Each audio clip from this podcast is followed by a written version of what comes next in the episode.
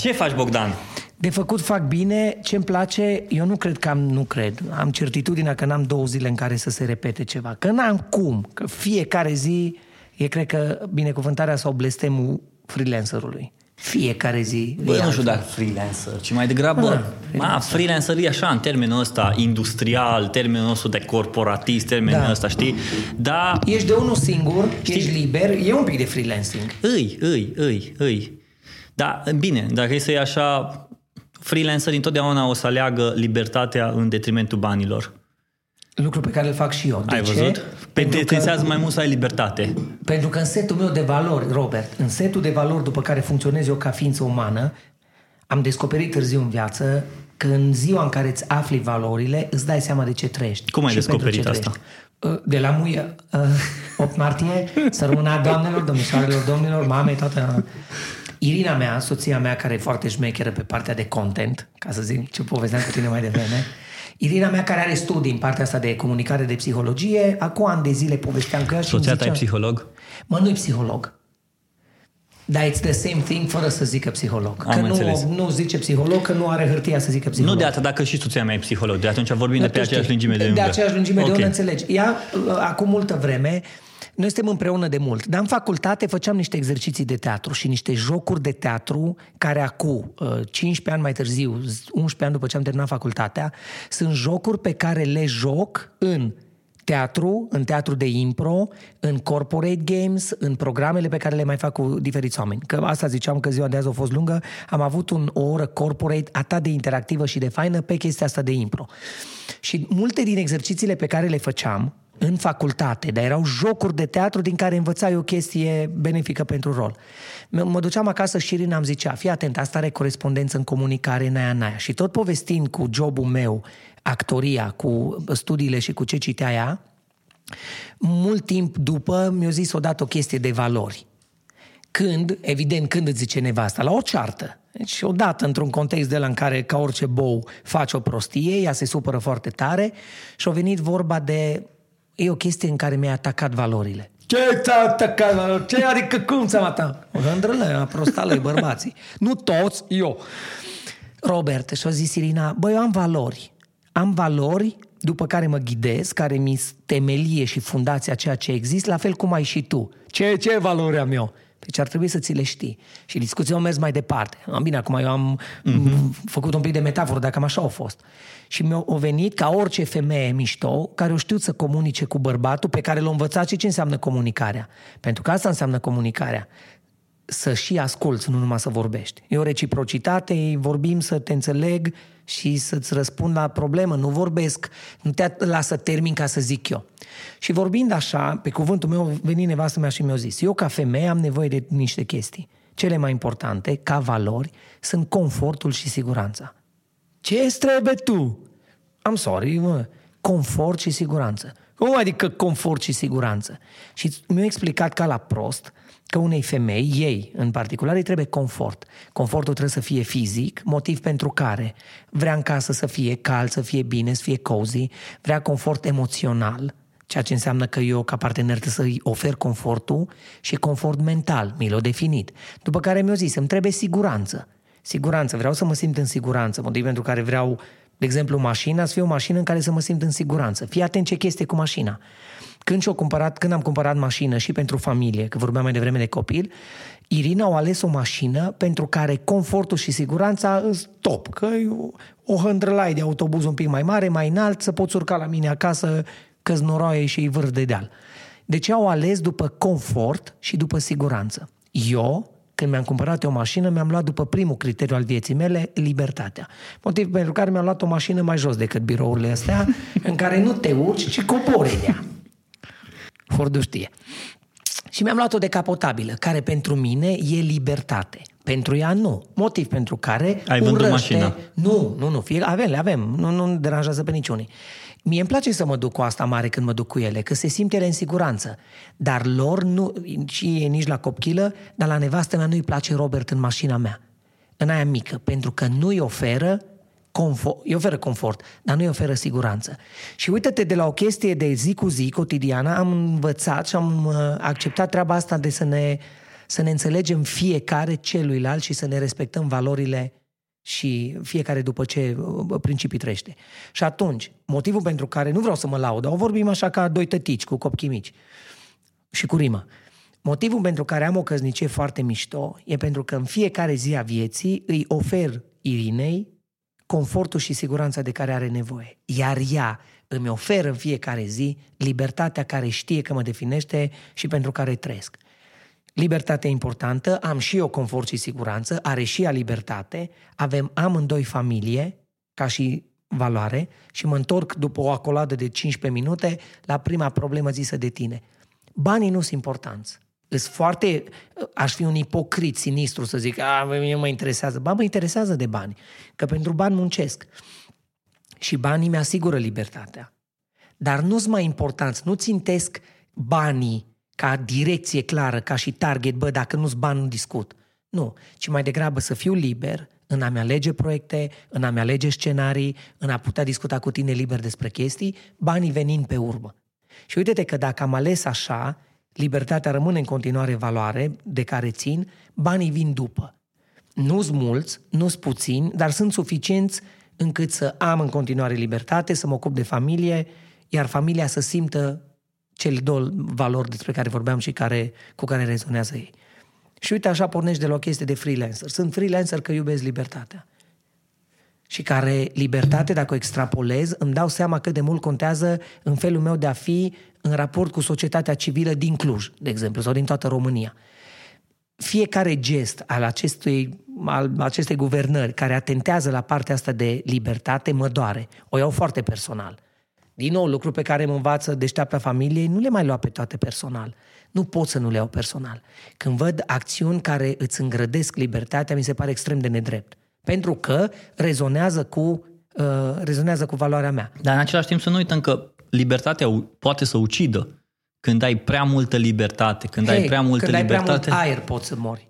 Orice lucru în exces omoară. Știi că râs omoară?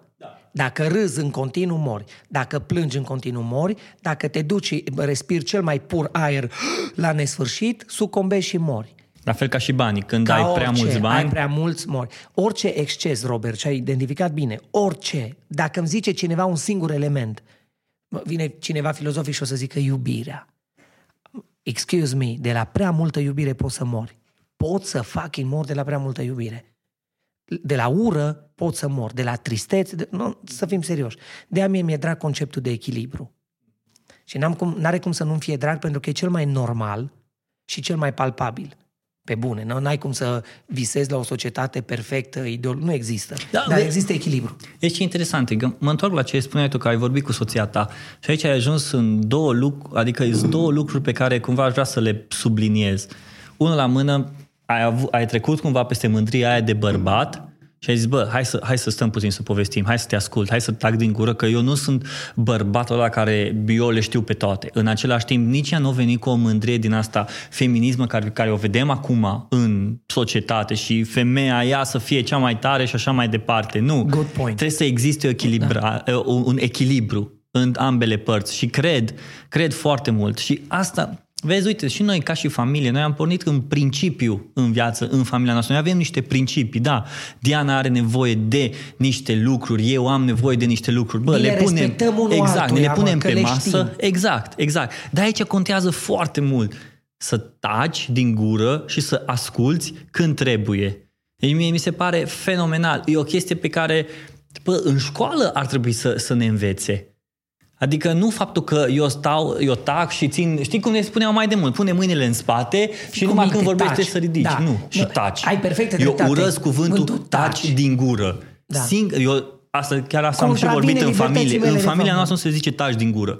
Deci asta e o regulă. Dar în momentul când au pe cineva că zice taci din gură, bă, îmi cade părul de pe cap. Știu, știu. Și uite-te, noi, noi am făcut, ce povestea mea cu tine mai devreme, poate înainte să pornești uh, microfoanele, Mă, suntem generații relativ apropiate ca vârstă, chiar dacă eu sunt un pic mai mare.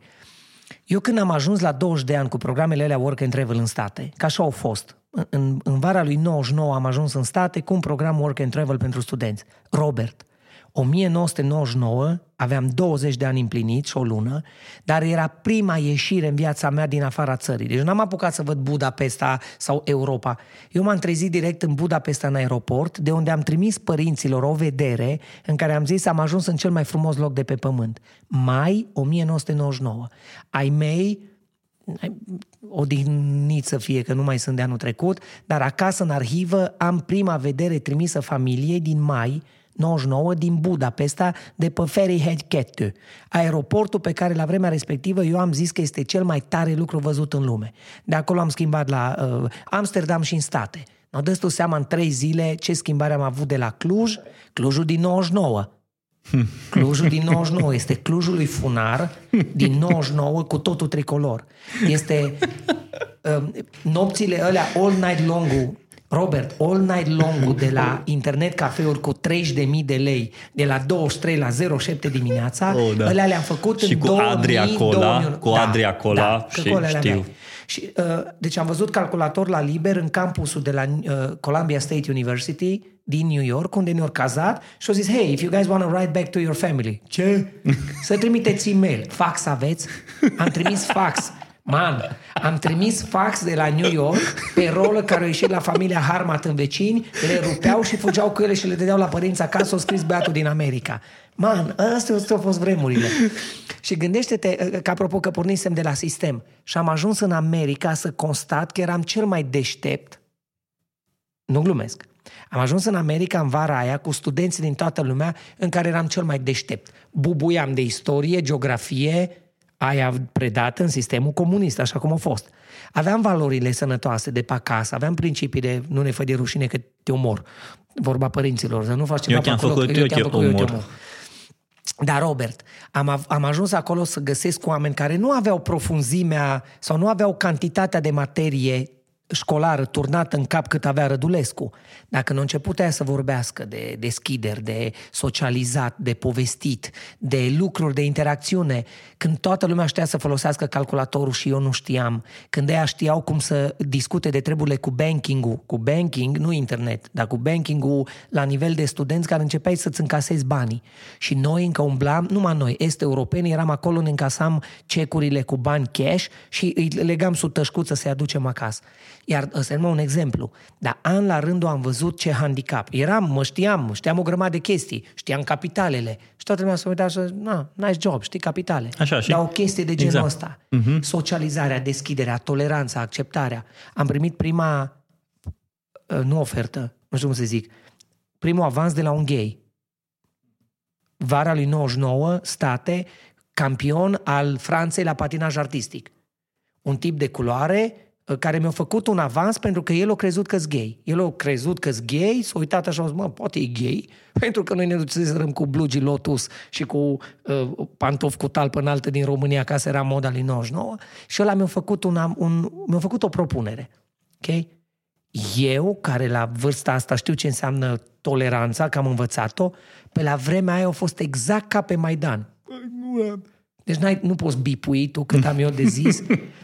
Îți dai seama cum am simțit ca un homofob atacat. Omul făcuse o propunere. Hei, dacă nu vrei să ieși la o uh, băutură, se pas problem.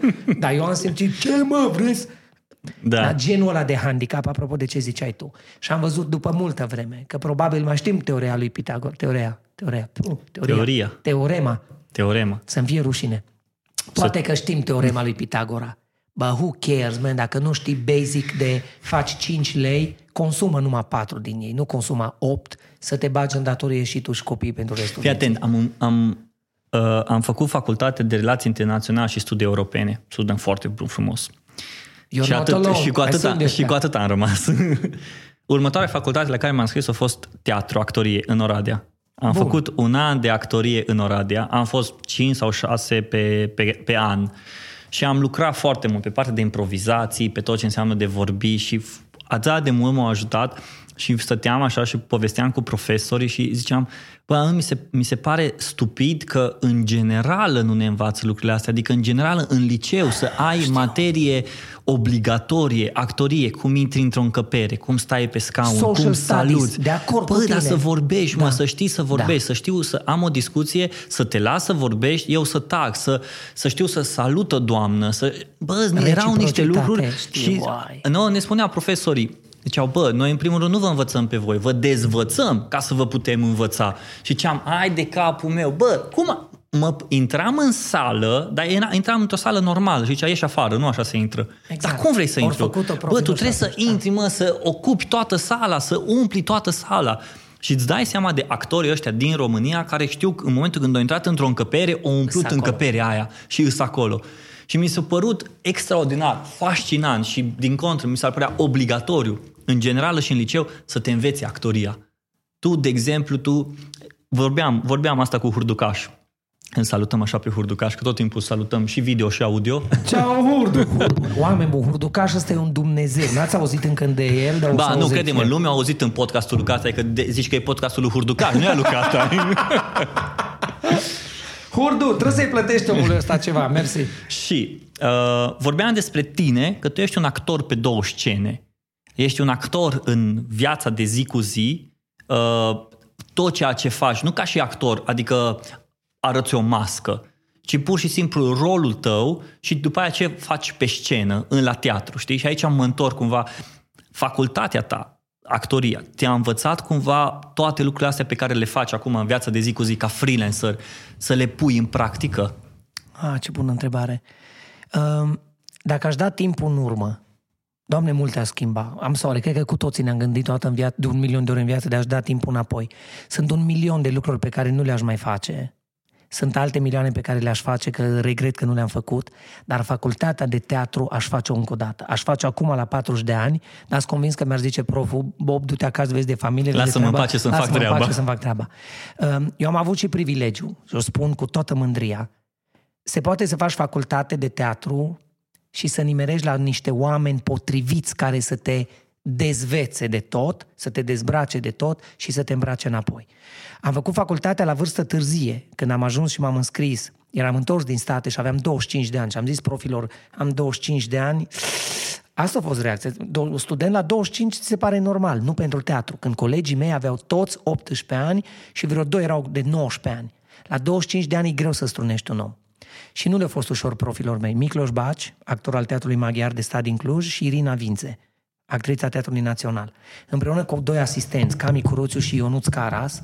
Deci oamenii ăștia s-au chinuit cu noi foarte mult. L-am, chin- cred că i-am chinuit și o zic cu mâna pe suflet după 11 ani, i-am chinuit de numă. Pentru că e foarte greu să te lași dezvățat de metehnele, de, dezbrăcatul de care vorbeai tu mai devreme, Robert. Proful ne-a zis de câte ori putea, înainte de a, fi, de a vă învăța să fiți actori, trebuie să fiți oameni.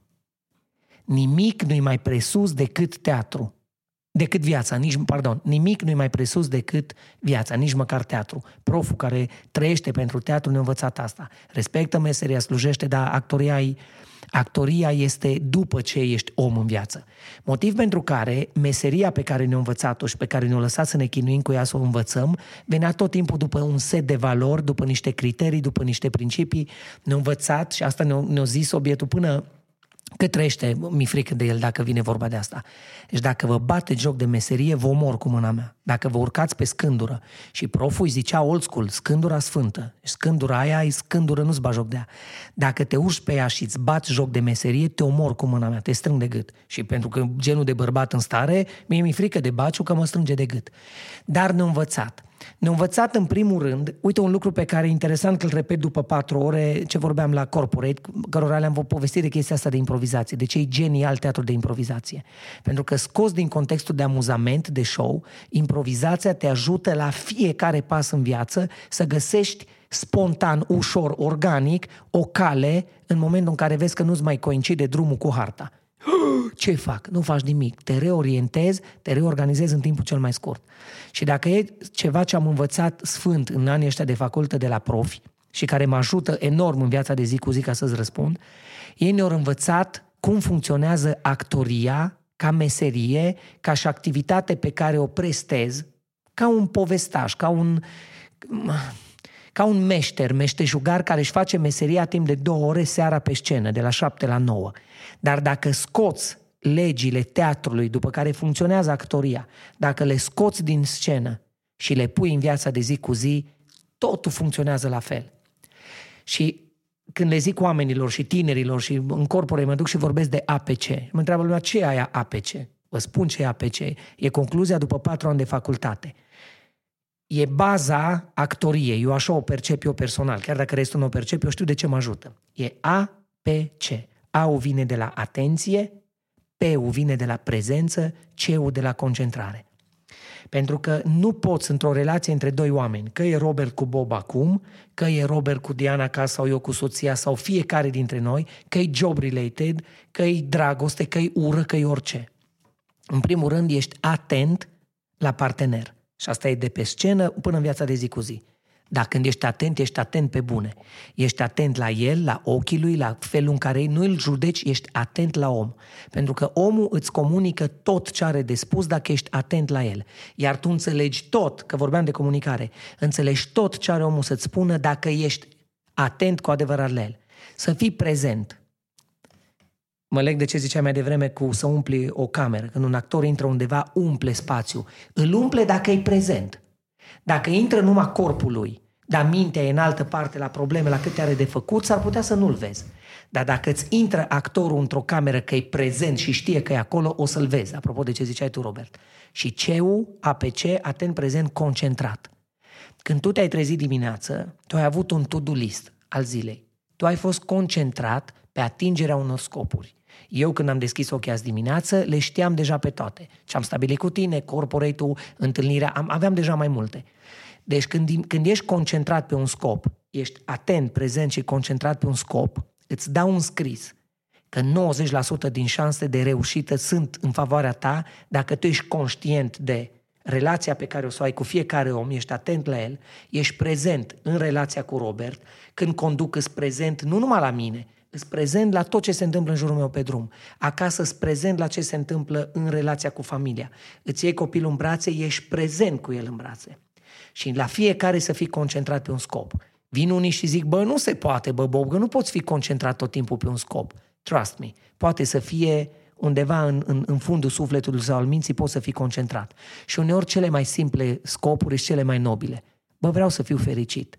Eu, tu, să ne fie bine azi amândurora, acasă vreau să fiu fericit, copilul să-mi fie fericit. Eu dacă îmi setez, s-ar putea în unele zile să le setez scopurile punctual. Ora două întâlnire cu catai, ora trei aia, ora patru aia. Dar uneori mă trezesc dimineața fără scop propriu zis. Astăzi trebuie să cucerez lumea. Nu, bro, astăzi trebuie să zâmbesc, trebuie să fiu happy, vreau să fiu happy și dacă e posibil, știu că sună clișeu, dar I don't care. Bă, dacă se poate să fiu mai bun un pic decât am fost ieri, Bob de vineri, dacă e mai bun decât Bob de joi, I'm a winner. Bă, dar de ce, de ce zicem că îi, lucrurile astea normal, lucrurile astea de bun simț, lucrurile astea pe care noi le-am învățat îs clișeice, ă, să fii mai bun, să, bă, ce mi-ai spus tu cu APC-ul ăsta, mi se pare o, o strategie care mi se pare un bun simț folosit în, peste tot, folosit în locul așa de muncă, folosit așa peste tot. O, o, o tehnică să fie bun simț. Bă, dar serios, adică tai, mă gândesc la taică meu, când stăteam cu taică meu la masă, bă, stăteam la masă noi doi, nu eram cu gândul și povesteam, sau când mă ducea la grădină să lucrez, bă, fă treaba, eram acolo și lucram, exact, fă treaba, chestia de, de fă treaba și am ajuns să numim niște lucruri care sunt care ar trebui să fie normale astăzi, în 2019, fă treaba, apoi fă treaba, concentrează-te pe treaba aia, fă-o și gata, fă-o bine sau să fii mai bun. Bă, normal că vrei să fii mai bun, pentru că trebuie să fie în natura noastră, deși noi ca și oameni, în natura noastră, vrem să fim buni pentru noi și nu mă interesează pentru celălalt. Dar, bă, adică vorba aia, e un principiu normal. Mă iubesc pe mine cum te iubesc pe tine. Adică sunt niște lucruri care ar trebui să existe. Să existe normalitate. Bă, și de ce? Și totuși adică... nu sunt greu de, ori greu de găsit, ori parcă... Nu, ce, ce mă întreb? Că nu le predă nimeni? Că A, am exact, uitat de ele? Exact, exact. Apropo de sistemul de școlarizare. Știi? Exact. Și cumva mă frustrez să văd și poate că se aude pe vocea mea, dar pe mine mă frustrează lucrurile astea când aud că niște lucruri normale le zicem, poate că sclișeice. Bă, nu, nu sclișeice, îs normale. Și Bun, de acord cu tine la treaba cu normal. Și și dacă ar fi clișeu. Vin unii care zic, a, acesta este un clișeu. Știți ce este un clișeu? Că ar trebui să știm cu toții. Eu, eu văd clișeu ca o scurtătură. Bătătorită, probată. A, este un clișeu lingvistic ți-ai atins scopul prin acest clișeu. Păi da, atunci dacă funcționează, dacă roata e rotundă și se învârte, vrei să-i pui colțuri să vezi dacă e un clișeu. Mă folosesc de clișee de multe ori pentru că își ating scopul uh, uh, uh, cu economie de, te- de timp și de efort depus. E un clișeu lingvistic, dar funcționează, îl folosești. Și apropo de ce ziceai tu de treaba cu normalitatea, așa așa e. Mă, e atât de crunt dar mai este un pic de salvare când mă gândesc, apropo de sistemul de școlarizare și de normalitate, tinerii din ziua de azi au niște activități foarte interesante. Mă uit la nepoți, copilul încă e la grădii, dar mă uit la nepoții mei care merg la școală. Bun, au privilegiul de a merge la o școală internațională unde sistemul e man, e diferit. Dar văd și în școlile de stat, la ei văd mult mai multe și mai șmechere chestii. Văd că au cluburi de debate Asta mie mi se pare... Club de debate? Eu n-am știut ce e debate-ul până am ajuns în stat. Care? Eu n-am știut ce e debate-ul până am văzut primul film ăla cu Denzel Washington, cu debate-ul. Și am zis, Oh Ai de God. capul meu, noi de ce nu facem noi asta? de ce nu facem și, asta? De fapt, primul debate, nu, al doilea debate de care m-am lovit a fost la facultate de actorie. Ne-au pus față în față, discutați. Uh, oh, oh, oh, stai, nu suntem în, în piață să da. strigăm, Ascultă-l, vorbești tu, vorbești ascultă-l, tu. debate, argumente. Faptul că ai ridicat tonul vocii și eu am defectul ăsta că eu sunt coleric de felul meu și să așa pasional. Bă, eu tot ridic vocea, după care câte unul nebun, ori o ridică cu mine, ori tace, sau vine unul rațional și zice, ok, Bob, mă bucur că ai octave multe, zi-mi argumente. Uh, uh, da. Uh. Și la, nu, nu, dacă le-ai, le-ai, dacă nu le-ai, ai pierdut. Dar ajungi și la vârsta la care îți dai seama, e ca în luptă Uh, la unele nu, ne mai, nu te mai arunci, că știi, nu toate luptele le mai pornești. Știi, unele le lasă treacă, că nu te mai afectează. Și unele trebuie să le lasă chiar să le pierzi. Unele trebuie să le pierzi. De acord cu tine că lecții. Ce vorbeam mai devreme. Uh-huh. Unele lecții, apropo de experiențele trecutului. Bă, unele poate le-aș face din nou că au fost lecții. Unele bune, unele rele. Uh-huh. Dar ai învățat ceva din ele. Regret vine și din ce n-ai făcut, că te tot întrebi toată viața, bă, dar dacă aș fi făcut cum ar fi fost.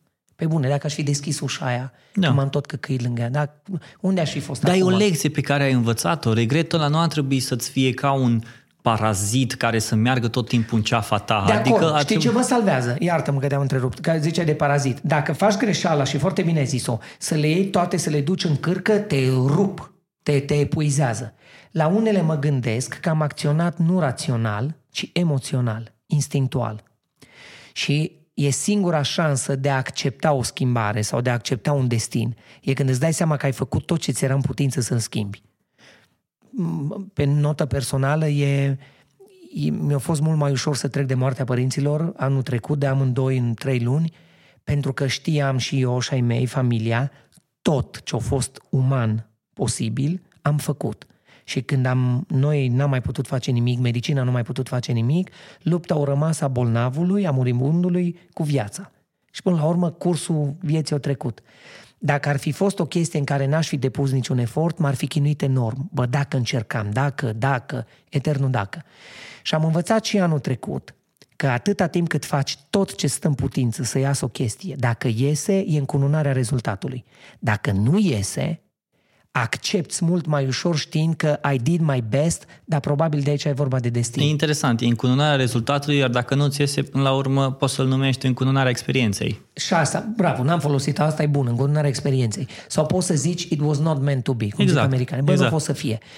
Um, când aveam 20 de ani, în primul an de state, o familie din stațiunea în care eram, tare le-a plăcut de mine și au zis, ce faci tu în România? I'm a student. okay, would you like to study in the States? Ce?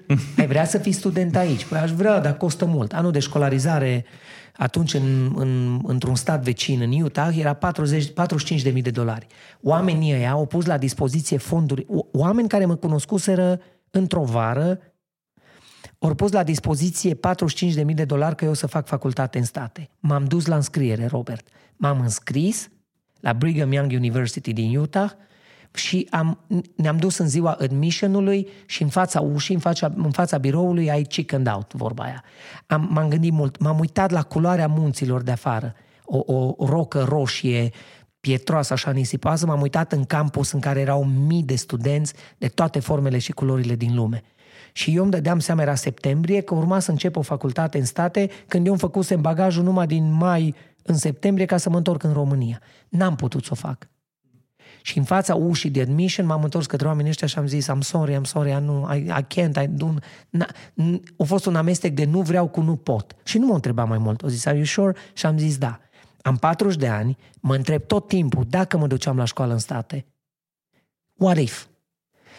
Poate nu făceam facultatea, nu aveam nimic din exper- Nu povesteam azi cu tine aici. Poate eram un car salesman de mașini în Utah. Poate eram la Hollywood. Poate eram mort de 20 de ani că într-o zi, într-o excursie din campus se întâmpla ceva. Înțelegi? Nu poți să ai răspunsul la astea. Dar mizez pe faptul că decizia mea nu a fost rațională, pentru că rațional toate funcționau. Niște oameni îți oferă șansa să studiezi în state. Refuzul meu cred că a fost organic, a fost instinctual. Și am învățat târziu că instinctul, feeling guts-ul ăla, sau um, cum zic femeile, flair-ul ăsta lor, um, intuiția feminină, care de multe ori zice intuiția feminină. Bă, dar și nu avem latură de feminină destul de, mai puțin dezvoltată, dar o ascultăm.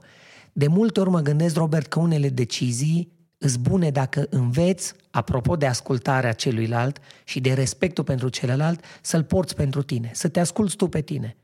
Să asculți ce zice corpul, ce zice sufletul, ce zice mintea.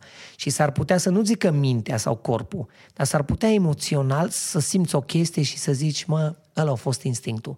Și ăla mi-a zis că mm, ceva nu simt că nu e ok. Dacă simți că nu e ok, du-te pe feeling de nu e ok. Pe bune, du-te pe el că ăla zice ceva. Dacă nu ai toată libertatea să fii ambițios, să zici nu, nu, las că încerc, și după aia o să-ți confirme viața că a fost bine ce-o zis instinctul sau experiența o să zică, u, ce-o durut asta, dar am învățat ceva. Ziceai că noi doi cumva ne asemănăm, chiar dacă nu, avem, nu suntem de aceeași vârstă, dar cumva suntem din contextul la categoria aia și poate și munca noastră de creator de conținut și asta, tu având o, eu mergând mai mult pe partea de marketing, tu mergând mai mult pe partea asta umană. Și am ajuns la subiectul de bun simț, de niște lucruri, de niște principii pe care le-am învățat, pe care normal că le-am învățat. Eu știu că multe dintre principiile mele de viață și bun simț le-am învățat de la părinții mei și tu vorbeai Absolut. despre părinții tăi. povestește niște principii interesante de viață pe care le-ai învățat de la părinții tăi. Oh, simplu. Și le și știu că cu ele am crescut. Ai mei, um, tata Oltean, venit de tânăr în Cluj, Mm, pentru că avea un frate mai mare avocat aici, ăla le-a zis la toți, patru frați, veniți la Cluj că aici și e treabă bună. și tata a venit la 30 de ani în Cluj, um, Oltean care până în ziua în care a închis ochii și-a păstrat graiul de Oltean în mijlocul Clujului. Deci cu familie crescută, cu afacere ținută, cu business, cu tot, tata era Oltean. Tata nu putea să zică Ghibol. Nu putea niciodată să zică Ghibol. Mama ardeleancă, deci de lângă Huedin. De la tata am luat și la tata am văzut mult. Tata avea o abilitate. De unde de lângă Huedin? De la Hodiș. Ok. De la Hodiș. Am Mama de la Hodiș, ardeleancă de aia după valori, după principii de la sănătoase de, a, de la țară.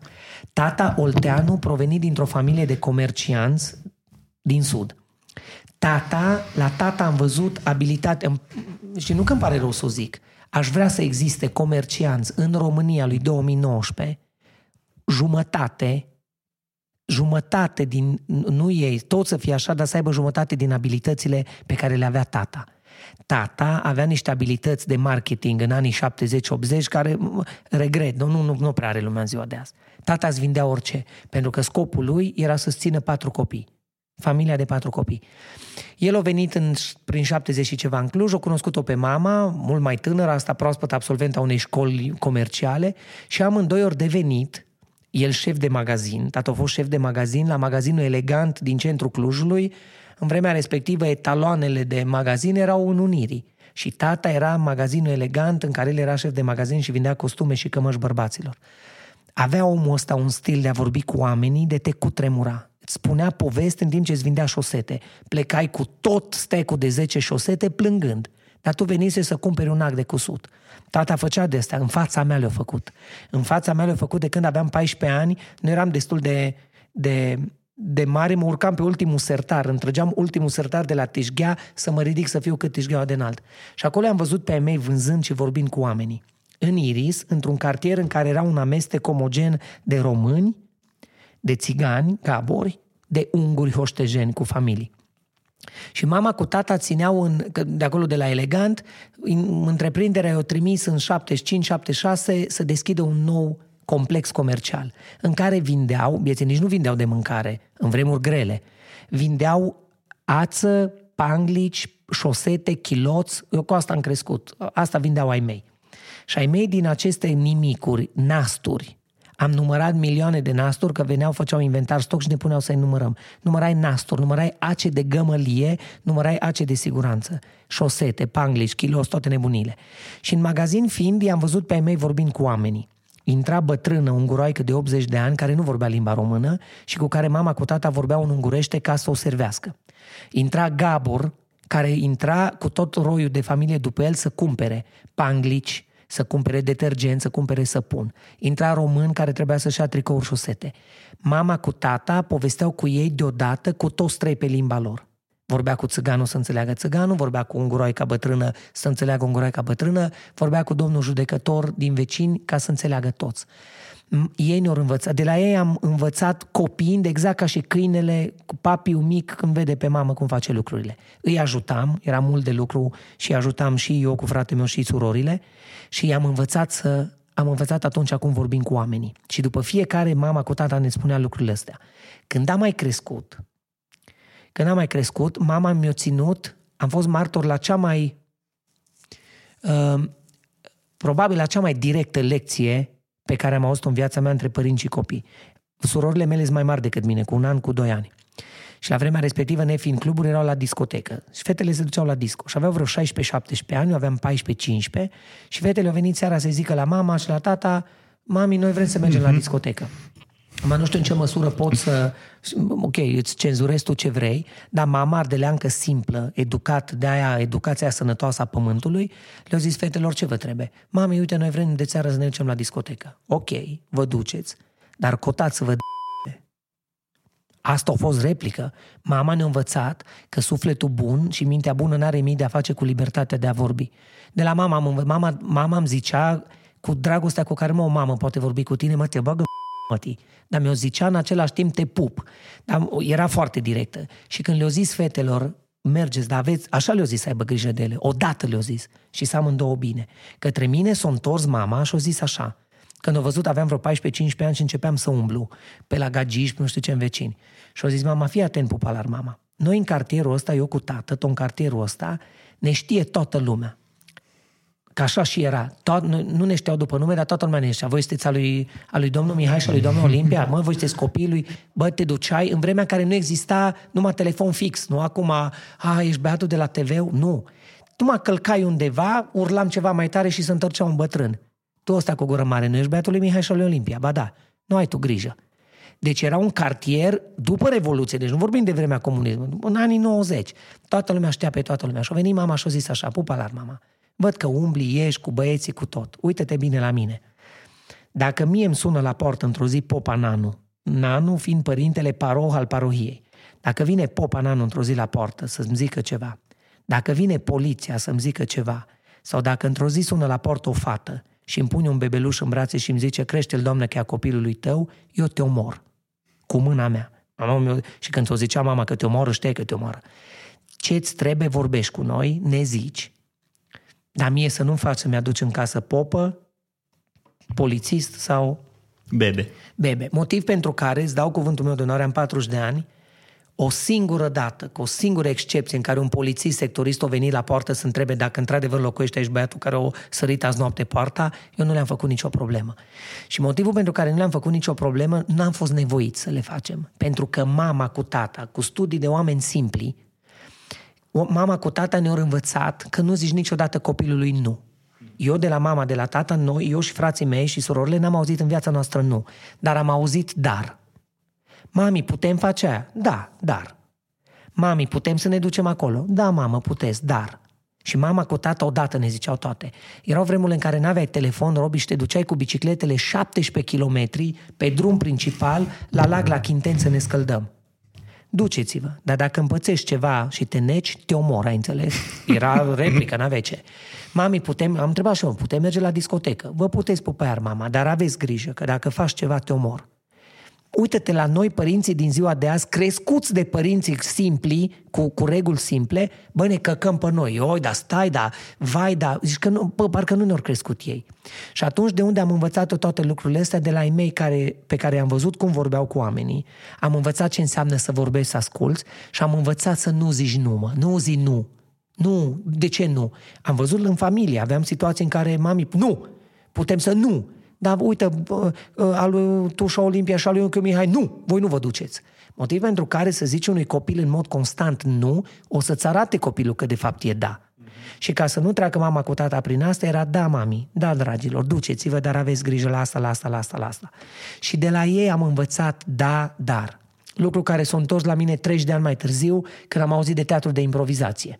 Teatru de improvizație, unde prima regulă este să nu zici niciodată nu unei propuneri zi da, dar ai grijă și vezi cum o duci mai departe. Știi? Îmi pare rău că n-am fost comerciant în, în continuare. Ai mei, deși toată viața ne-au sprijinit să facem orice, nu ne-au întrerupt niciodată din ce am vrut să facem. Mă, vrea copilul să fie actor de când eram, aveam 5 ani, lasă să se facă actor. Dar i-am, i-am văzut când au ieșit la pensie amândoi și au închis magazinul, ori avut cumva regret că niciunul din noi, din patru copii, niciunul nu le-a încălcat pe urme de comerciant. Eu, dacă n-aș fi fost actor, cel mai probabil aș fi făcut treaba asta sau aș fi făcut o chestie educativă cu copiii, la care eram foarte bun, la tineri sau la să lucrez cu oamenii. Dar mi-ar fi plăcut să lucrez într-o, într-un magazin în care să vină omul și să împlinesc nevoile, știi, să-l ajut să-și găsească ceva, mai ales când văd cât de cruntă e, știi, cât de mare e carența pe treburile astea. Mă, ori plecat vieții de pe lumea asta împliniți, măcar cu gândul că fiecare ne-am realizat pe domeniul nostru și suntem bine. A undeva în adâncul sufletului lor, probabil le-ar fi plăcut să duc moștenirea magazinului mai departe. Dar n-aveam cum să-mi cresc copil din vândut o șosetă și un kilot și să fac concurență magazinelor mari. No? Deci nu mai puteam și numai dacă nu mă Aș vinde iahturi, probabil aș vinde la iahturi. Nu dacă vreți iahturi sau vreți să vindeți iahturi sau vreți să faceți o campanie cu iahturi unde să-l trimiteți pe Bob, Vin trei luni. Ai vorbit despre improvizație și mie improvizația mi se pare un lucru fascinant. Oi, și uh, mai ai și impro show Da, cu și... play Hai să luăm așa, românul e șeful la improvizație. Dai o sârmă, dai un patent, De ce să-i îți rezolvă un ori, exact. dacă se poate lega cu o sârmă? Exact, exact. Dar ești atât de bun pe improvizații și vedem astea de la toate sketchurile pe care le-ai făcut și ăsta. Zim! Mulțumesc! Ce, Ce te face pe tine așa special în improvizațiile astea? Trăiești, faci, treci. N-ai cum altfel. Amintești dacă cu 20 de minute APC-ul? Aia te face. Ești atent la partener, ești prezent în joc. Dacă aș fi absent în joc, n-aș avea cum să dau o replică bună. Îs atent, îs prezent. Mi-a mai zis cineva, și n-aș vrea să o zic eu că sună la mai mâncat, a căcat. Zice lumea, bă, atâta ne-a plăcut de tine, atât de fain ai vorbit și simplu și sincer și am rezonat cu tine, dar bă, atâta pasiune ai pus. No, de când eram copil mic și făceam ceva, eu nu așa le-am făcut. De, pe cuvântul meu de onoare. Dacă, eu dacă fac ceva, fac. Dacă zic nu, și aici sigur că o să zic că, bă, dar mai devreme să nu zic niciodată nu. Sigur, am ajuns și în punctul în care îmi selectez proiectele, aleg ce fac. Dacă zic că nu fac un proiect, nu-l fac pentru că deja știu cum o să fie, nu mai are, nu mai am ce să învăț, nu, ok, moving on. Dar dacă zic da unui proiect, apoi Robi dragă, zic da. Deci dacă mă duc, mă duc. Dacă am acceptat invitația ta și îți mulțumesc să vin să vorbesc, mă duc să vorbesc la, la Catai. Dacă vin numai să stau aici și să zic, nu, spune. Da? Nu, nu știu. Băi, asta este. Atunci mai bine stau acasă. Deci dacă te duci undeva și faci ceva, fă cu pasiune. Din nou, legat de ce povesteam mult mai devreme, de treaba de libertate. Să am libertatea să-mi aleg proiectele. Și atunci le fac cu drag. Deci când vin băieții ăștia colegii, pentru că o dată pe lună facem impro în Cluj, că unul de la București, Dragoș, Robi de la Rad, Matei de Lochi din Iași, dar acum ai în Cluj de atâția ani actor al Naționalului și cu mine patru. Patru oameni facem impro o dată pe lună. Atâta ne întâlnim, Robert. Băieții vin în Cluj în ziua uh, uh, show-ului, ne întâlnim pe după masă, râdem, bem, ne pupăm, ne iubim. ne împrăștiem, la șapte e primul spectacol, la nouă e la al doilea în reactor. Ești atât de prezent să fii lângă omul pe care nu l-ai văzut de o lună de zile. Deci de, e o întâlnire de drag. Bă, cam ciclic ne întâlnim. Așa că suntem... Asta e viața. Venim o dată pe lună. Nu suntem singurii care venim o dată pe lună. Ehm, săptămâna viitoare, deci pe, pe, 5, pe 13 martie avem un impro show, dar în contextul caritabil de 13 cu atitudine, uh-huh. proiectul Catwalk. Și pe 14, în reactor, băgăm două show-uri. Întotdeauna sold out, atât ne bucurăm. Suntem epuizați, suntem apă la final, dar atâta putem să ne distrăm și să râdem. Și îți mulțumesc de complimentul cu ce te face să fii bun în impro. Țin pasul cu colegii. Toți sunt geniali.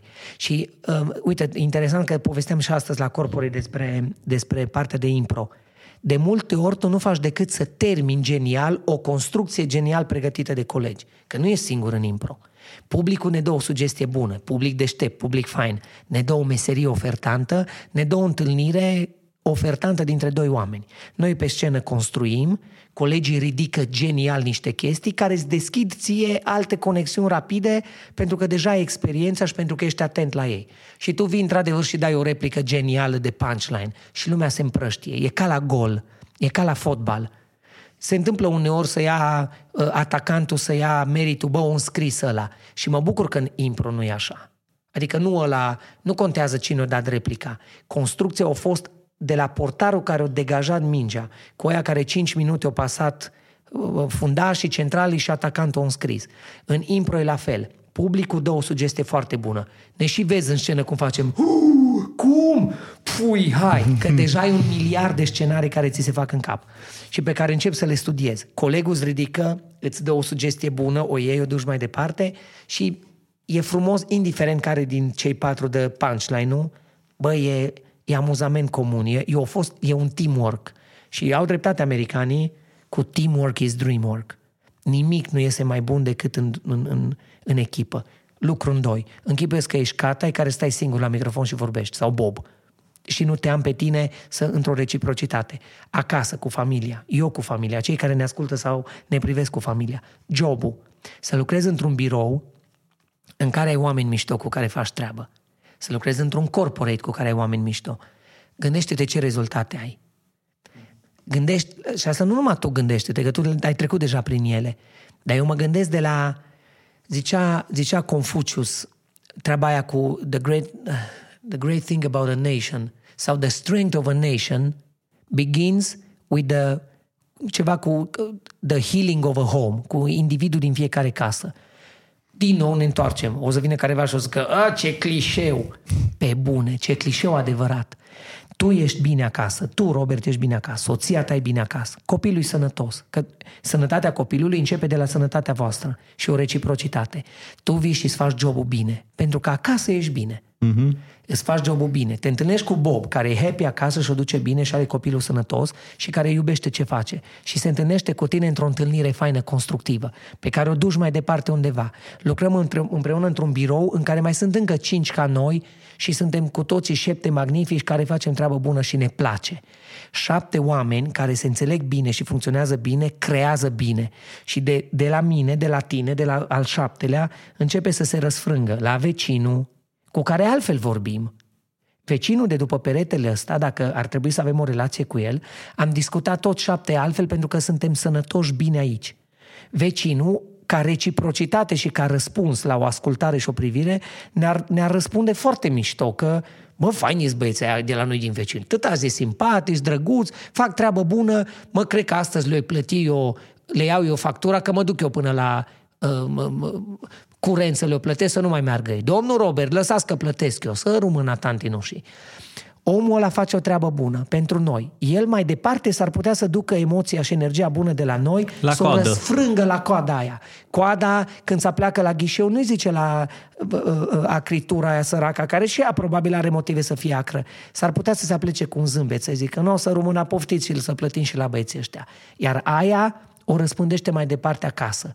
Și ce-o pornit de la tine și de la mine de acasă, Robert, am transpus într-un sistem întreg social până la una care a avut o zi cruntă la ghișeu, dar s-ar putea să ducă acasă un zâmbet. Iar copilul de acasă să zic că a venit mami azi acasă, a fost bine, nu a fost ciufută, nu ne-a certat, bă, cu atitudinea asta mă duc mâine la școală. Iar de la școală să răsfrângi. Și dacă îți spun că în 30 de ani copiii noștri, când vor fi mari, o să ducă cu ei la job și la oriunde se duc, o să ducă zâmbetele și cileala pe care le-au văzut la noi. În pofida faptului că suntem amenințați de un guvern absolut idiot și dictatorial. Niciodată n-am fost mai aproape de dictatură decât suntem în 8 martie 2019 în timp ce vorbim noi doi. În viața mea de 30 de ani de după Revoluție n-am crezut că o să fim atât de abuzați. Eu degeaba mă duc acasă, mă frământ de, mă mir că nu-mi pușcă ouăle în mine. Mă frământ, dar nu mă pot duce acasă să arăt copilului frământarea. Și atunci încerc să o gestionez cumva.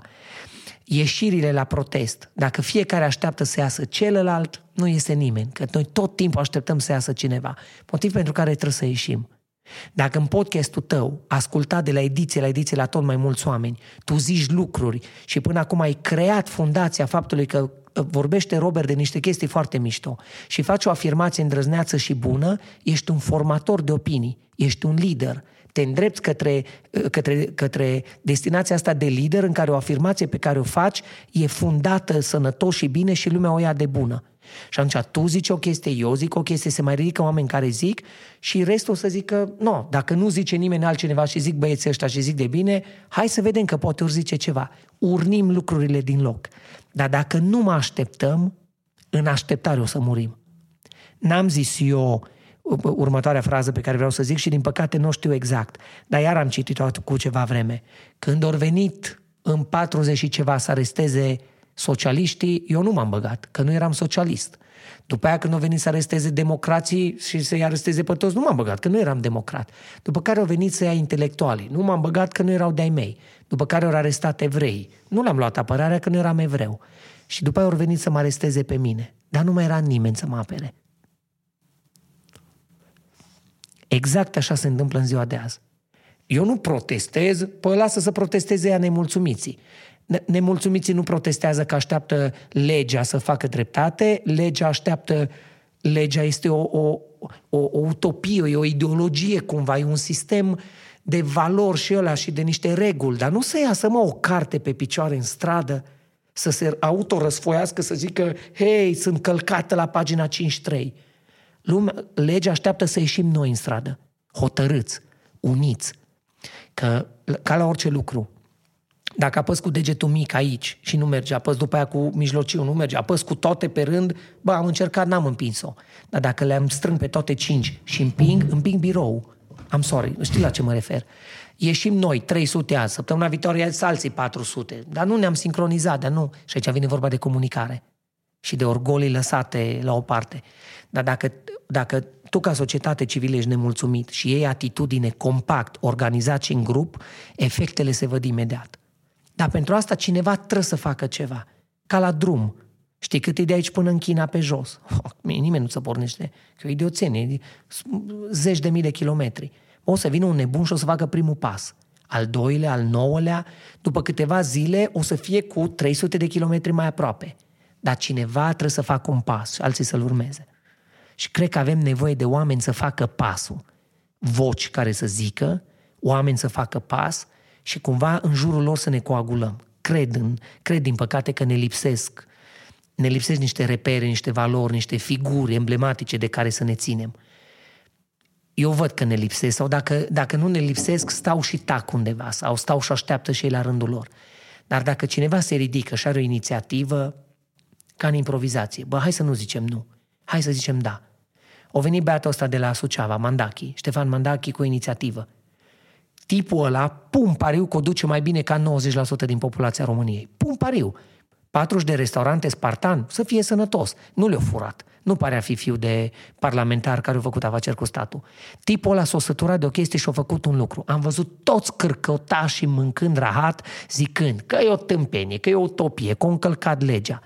Men, omul a transmis un mesaj foarte mișto. Și a zis, pe data de 15 martie, la orele 15, pentru 15 minute, eu pun totul jos ca să protestez. Atât de mult mi-a plăcut campania lui încât eu sunt solidar cu ea. Săptămâna viitoare, de azi într-o săptămână, la această oră, la această oră, ora 15 pe uh, uh, vinerea viitoare, la ora 15 eu sunt în centrul Clujului și mă opresc pentru 15 minute. Și credem, o să mă opresc ca să se vadă că m-am oprit.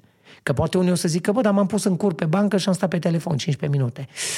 Bravo, dar nu e genul de protest care să facă diferența. Dacă mulți clujeni, mulți oameni ai țării ascultă și știu și se raliază campaniei și îți dai seama pentru 15 minute, te uiți în jurul tău și o să vezi că suntem mult mai mulți decât credem că suntem, să tui, pentru, să tui și care dorim să transmitem un mesaj ăsta cu autostrăzile. 15 minute dacă pui jos totul și se oprește totul și în liniștea ne uităm unii la alții, o să ne dăm seama de fapt câtă forță avem. E foarte probabil să fie unii în mașină care o să mă înjure în centrul Clujului. Scura mătii cu opritul tău! 15 minute nemișcat. Săptămâna viitoare, timp de 15 minute, eu sunt nemișcat ca să transmit un mesaj. Unu, dacă se oprește lângă mine săptămâna viitoare, se uită la mine și știe de campanie și se oprește, suntem doi care transmitem un mesaj. Patru, 8, 16 și încet, încet se transmite de la unul la altul. Și vine unul care zice, bă, ce faceți aici? Uite ce facem, asta e campania. Oh, ce mișto, da mă, așa e, uite și eu mă raliez. Trebuia să fac comanda asta, dar nu mai fac, mă. Pentru că dacă fiecare ne oprim, transmitem ideea de reciprocitate, pe care trebuie să o înțelegi. Butterfly, efectul ăla care există. Un om de la vârf, dacă face o acțiune, influențează pe toată lumea. Dacă șoferul care trebuie să livreze pizza în alea 15 minute se oprește și ce nu o livrez, mă. Sau brutarul zice, nu o fac. Nu o fac ca să transmit un mesaj. Flămând o să simtă. Și s-ar putea flămându să fie unul care nu, uh, uh, știi, nu se raportează și nu rezonează cu campania noastră. Bă, dar ce se întâmplă? Domnule, nu ți-o venit pizza pentru că niște oameni supărați că nu avem autostrăzi. Și trebuie să înțelegi cum gestul tău și a meu îl atinge pe vecinul din, de lângă. Deci eu săptămâna viitoare vreau, iubesc campania asta și mi-aș dori din suflet să meargă mult mai departe. Și o zic cu toată, conști... cum zic eu, cu toată conștiința și mi-asum chestia asta într-o economie care funcționează, pentru că tu, ca ta, îți faci treaba, eu îmi fac treaba și ne plătim taxele și impozitele. Dacă într-o zi aceste 15 minute o să treacă la 15 ore, după care trec la 15 zile, nici nu ajungi la 15 zile, că ai blocat țara. Și numai în ziua în care o să blochezi ceva care nu mai funcționează, probabil ăștia din bula lor la vârf o să-și dea seama că e groasă. Și până nu-și dau seama și nu simt că e groasă, nu o să facă nimic să schimbe nimic. Pentru că lor le e bine. Și interesant că și nouă cumva ne e bine. Ne e bine că ne-am... E bine, e cald, știi? E călduț. Există un medic în Cluj. Uh, îl cheamă Tudoran. Omul are 70 și ceva de ani, domnul doctor Tudoran. Lucrează la Sfântul Nectarie spitalul pentru paliativ care aparține de mitropolie. O chestie de altfel absolut lăudabilă și extraordinară, dincolo de supărarea mea pentru, cu, cu instituția. La Sfântul Nectarie lucrează acest, acest înger de om care se numește doctorul Tudoran, Teodor Tudoran. Prin mâna lui trec toți oamenii care mor acolo. Îmi pare rău, o zic așa, oamenii își duc, nu mai e ce faceți. În ultimul stadiu, bolnavii, ei știu să-i îngrijească paliativ. Am stat cu doctorul Todoran la niște povești de s-au ridicat părul pe noi. Și el zicea odată, domnul Bogdan, când eu eram în anii 90, secretar, uh, nu, uh, eram în 90, am fost purtătorul de cuvânt al medicilor din Cluj într-o perioadă în care Roman guverna. Roman era prim-ministru țării, Iliescu președinte, Roman prim-ministru se făcuseră niște liberalizări și grile de prețuri și de salarii în care femeia de servici din spital câștiga mai mult decât noi. Noi toți, chirurgii, medici, ne-am căcat pe noi, domnule, dar totuși ok, dar cum vă bateți așa joc de noi? Și toți doctorii din România au zis, nu se mai poate, ne ducem meeting la București. Delegația din Cluj au făcut o delegație de 9 oameni, condusă de doctorul Teodor Todoran, de, de Tudoran. Și zice, ne-am dus la București, fără internet, cu telefoane la minister, cu programare. Vă primește domnul prim-ministru Petre Roman luni dimineață la ora 9. S-au urcat pe tren, o plecat delegația de oameni din Cluj și au ajuns la Petre Roman în birou. Și zice, zice doctorul, domnul Bogdan, nu o să uit în viața mea cum arăta acum tot. La masă o armată de consilieri de tot, Petre Roman. Spuneți. Bună ziua, spuneți. Domnule Petre Roma, sunt doctorul Tudoran de la Cluj, nu știu ce, cu nemulțumirile, cu tot. Și am răspicat ce am avut. Și o stat Petre Roman, s-a uitat la mine, s-a uitat la restul. Cât sunteți? Păi șapte, opt și cu mine nouă.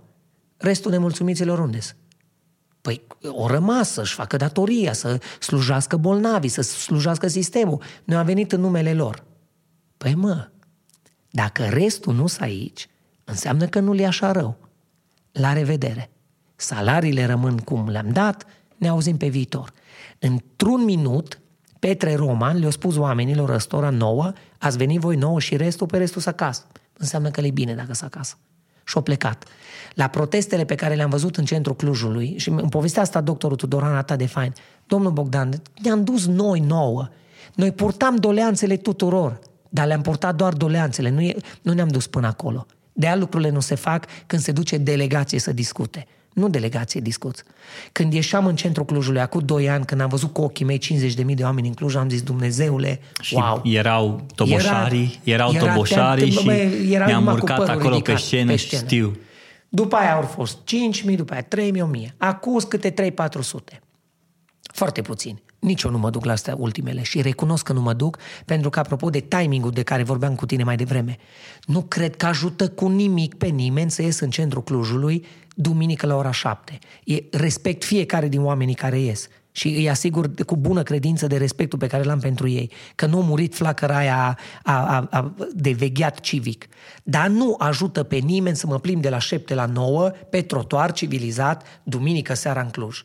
Când la 9 dimineața luni eu sunt înapoi la treabă, să-mi fac treaba, iar parlamentarii sunt înapoi la corupt, de la 9 dimineața până vineri la după masa la 4. După care iară vineri nu putem, sâmbătă suntem ocupați, dar duminică ne mai, ne, mai, ne mai enervăm două ore. E un timing foarte prost. Și când ies 400 de oameni să-i vezi, că dacă ai vedea, sunt oamenii care muncesc, care se descurcă, care au. Eu, mi-a zis cineva odată, tu de ce protestezi? Că o duci bine, mașini ai, casă ai. Am, că le muncesc și nu le-am luat de la stat. Dar uite-te că tot noi ăștia care suntem conștienți cum funcționează lucrurile, cumva tot noi protestăm. Iar cei care nu protestează zic orică nu se schimbă nimic protestul, orică nu contează că toți la fel. Ce condamnare mai sinistră e asta decât ce contează că toți la fel? Ba, nu toți la fel.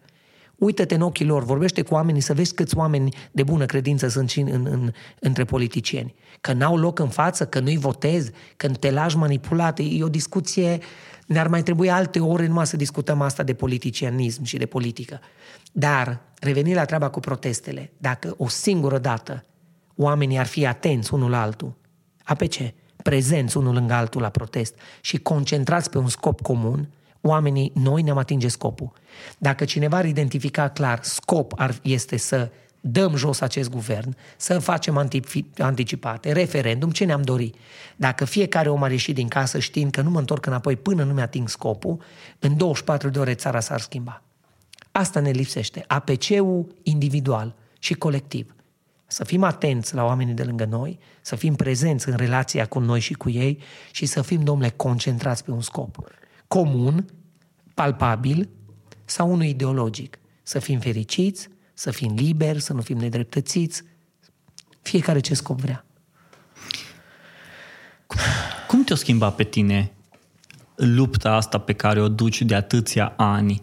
Și pe, adică e foarte interesant. Mă uit pe Facebook-ul tău și îmi dau seama dacă țara e agitată, nu mai spui, un, un, vorbești despre viermii ăștia sau vorbești despre ce s-a întâmplat în ultima vreme și vezi pe oameni, le simți pulsul, zici că e un, simți, zici că e un, un termometru al societății. Da. Nu vreau acum chiar să generalizez, dar ce se întâmplă pe Facebook-ul tău în momentul când pornești discuțiile astea, îți dai seama, da, bă, nu e ok sau, bă, nu acum sau...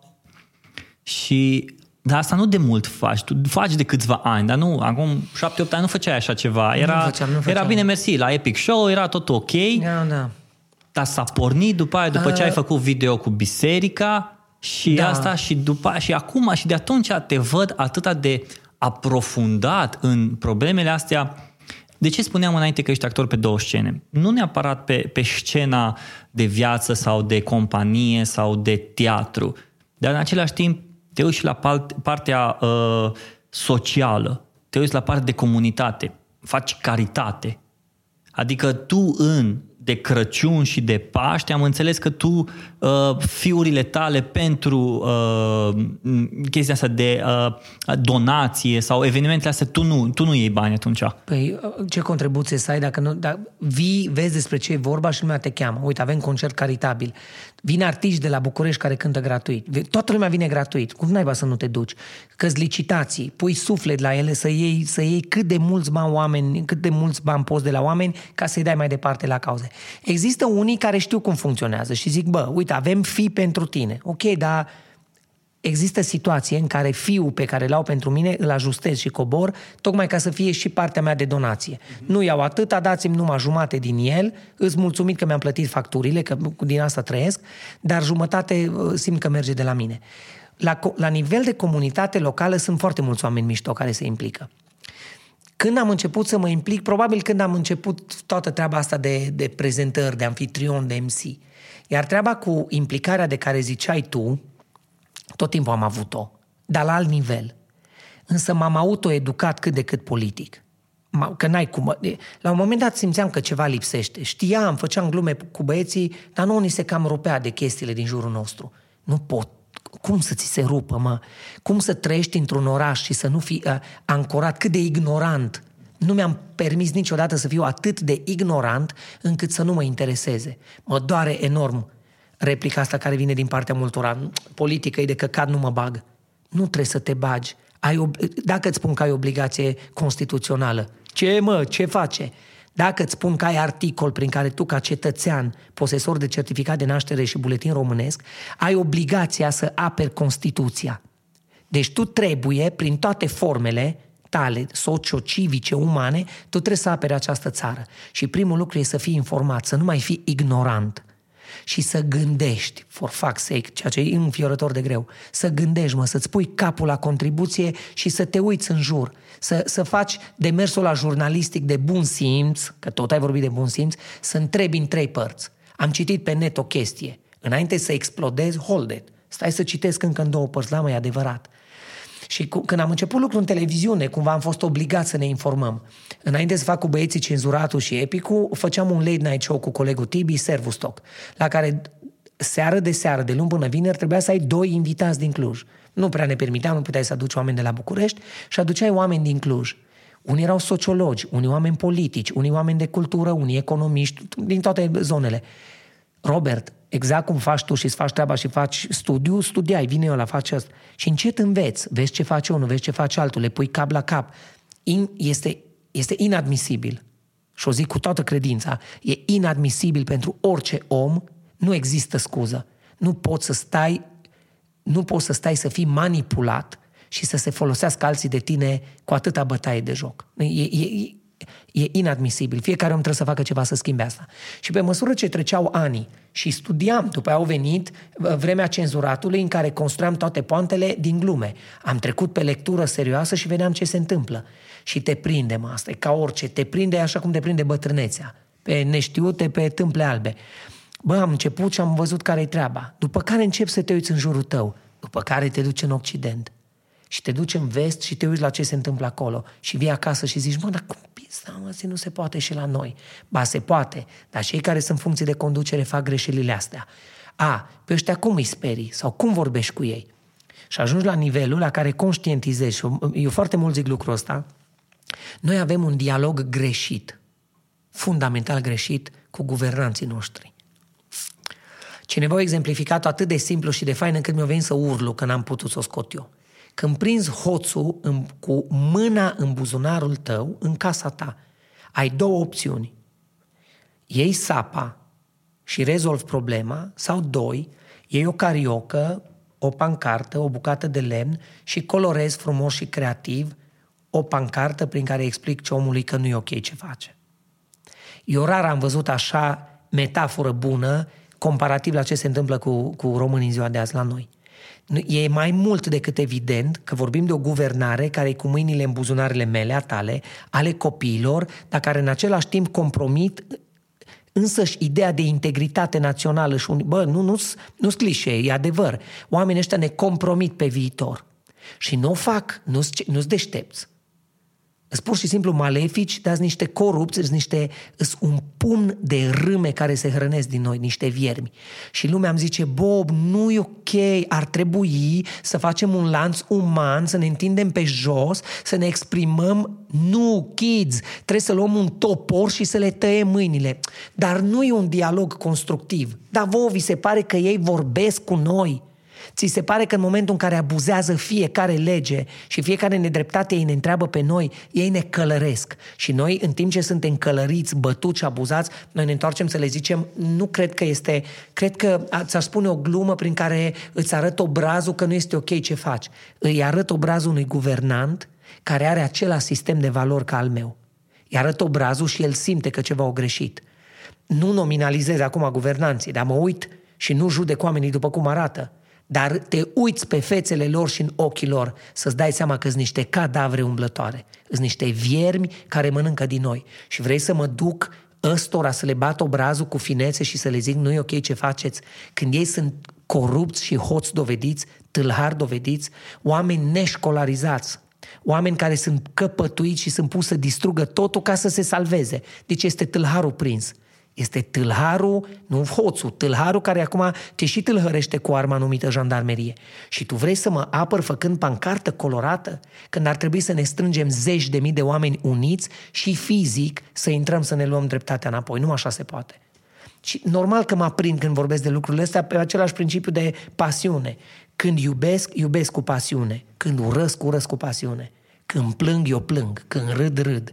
Când vorbesc, vorbesc, dar și pe cuvânt când tac, tac. Dar la ce se întâmplă în 8 martie 2019 în România, ar trebui ca niciun om să nu stea în cur pe scaun liniștit nici o secundă. Și ar trebui să ne ridicăm și atât am folosit cuvântul ar trebui. Acum trebuie să ne ridicăm și să pornim. Dar să știe lumea că pornim și să facem ceva. Altfel, pe cuvântul meu, dacă nu copiii noștri, sunt, vor fi copiii părinți, vom fi noi în copilul meu, copilul tău, va, vor fi Bob și cu Robert în anii în care mama cu tata ne ziceau mai tăceți pe mama ca să nu vorbiți să nu avem probleme. Wouldn't that be fucked up? Și o să te întrebe copilul, iartă-mă, asta am zis-o de multe ori, o să mă întrebe, am un copil de șapte ani extrem de deschis la cap. Asta mică nu așteaptă, nu, nu cred că mai prinde șapte ani până mă întreabă într-o zi, până o să, sau poate o să aibă 20 de ani și o să se uite la mine și o să zică, ce ai făcut, tati? Nu concret, cu subiect și predicat, când în, 19, în 2019 unii abuzau de lege și o interpretau cum voiau ei și o interzis participarea la, la, la alegerile libere și democratice a unui partid pe o chestie de abuz, pe o chestie de abuz de, de litera legii, oricum putredă și de ei făcută. Ce ați făcut? Și o să-i zic, bă, atât am fost de supărat, am dat angry face la vreo patru postări. Copilul tău să se uite în ochii tăi, Robert, și a meu, în a meu, și o să ne întrebe fizic ce ați făcut. V-ați dus să ieșiți în stradă fizic să vă exprimați nemulțumirea. Și o să zicem că nu.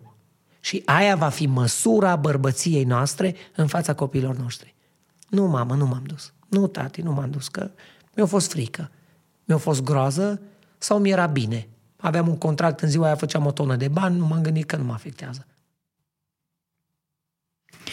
E, uh, mi greu acum, să știi că mi greu acum ca să mă gândesc bă, cât de cât de negru pe alb ai pus acum lucrurile și normal se vede că ești pasionat de chestia asta și se vede că uh, vrei să transmiți cât de bine poți și cât mai mult poți mesajul că APC-ul ăsta de care tu ai zis, la care, dacă îmi permite, eu aș și adăuga, fă treaba, vezi de treaba ta, dar fă treaba. fă treaba pentru tine și pentru comunitatea ta. Și mi-e foarte greu și, pf, uai, mai pus într-o ipostază foarte grea acum încât să stau să mă gândesc de multe ori am întrebările astea, um, dacă vrei să transmiți un mesaj sau dacă ai, dacă ai avea acces la ecranele alea și deja mesajul l-ai transmis. Deja nu mai pot și nașpa, eu ca și moderator să stau să mă gândesc, bă, ce să-l mai întreb pe Bob? Au, ai zis tot ce a trebuit ca cineva să audă în momentul de față, în podcastul ăsta. Fie că o să-l audă poate după data de 15, fie că o să-l audă înainte de data de 15, nu contează. Dar pentru mine mesajul tău a fost un mesaj foarte clar. Și oameni buni, e foarte interesant. Nu am crezut că o să ajung aici cu, cu, cu discuția cu Bob. Ați văzut că am început să discutăm despre improvizație, despre bun simț, despre și am ajuns la să... Următo- după o oră jumate, la următoarele. La, la următoarele, da. Pe vorbi. Bob oricum știți unde să-l găsiți, îl căutați pe Facebook Bob Rădulescu, pe YouTube are sketchurile cu Bravo, cu Mircea Bravo, cu toți ăștia. Da, cu epici, cu băieți, Dar cu... cred că dacă vreți să-l întâlniți pe Bob, cei din Cluj, mergeți, mergem în Piața Unirii, vineri de la 15 martie, de la ora 15, ne vedem Bravo. acolo. Exact fie acolo ne vedem. că venim cu o cafea și stăm și ne încălzim și dar să ne privim unul pe altul și să știm fiecare, bă, ăștia suntem. Măsura, foarte bine ai zis-o, Robert, și mă bucur. Asta cred că e măsura uh, cât de aprinsă e flacăra, oglindirea de care vorbești mai devreme să iei pulsul. 15 martie, orele 15, 15 minute. Nu-ți lua, nu-ți lua pauza de la 12 la 12 jumate, de la 12 la 1, ia-ți pauza atunci, de la nu 5. poți să vii, ia-o de la 3. Da. Blochează forma ta Ia-ți de a, o oră liberă. Forma Ia-ți ta ora de a, ta de a liberă, riposta exact. și de a explica că nu e ok ce se întâmplă e prin acest protest. Eu voi fi în centru. Și m- la zona aia, e cea mai bună zonă. Unirii eroilor, prefectura, zona de 21 decembrie, acolo ar trebui să fim. Dar timp de 15 minute ar trebui să fim acolo să transmitem un mesaj extrem de clar. Timp de 15 minute ar trebui să transmitem un mesaj extrem de clar.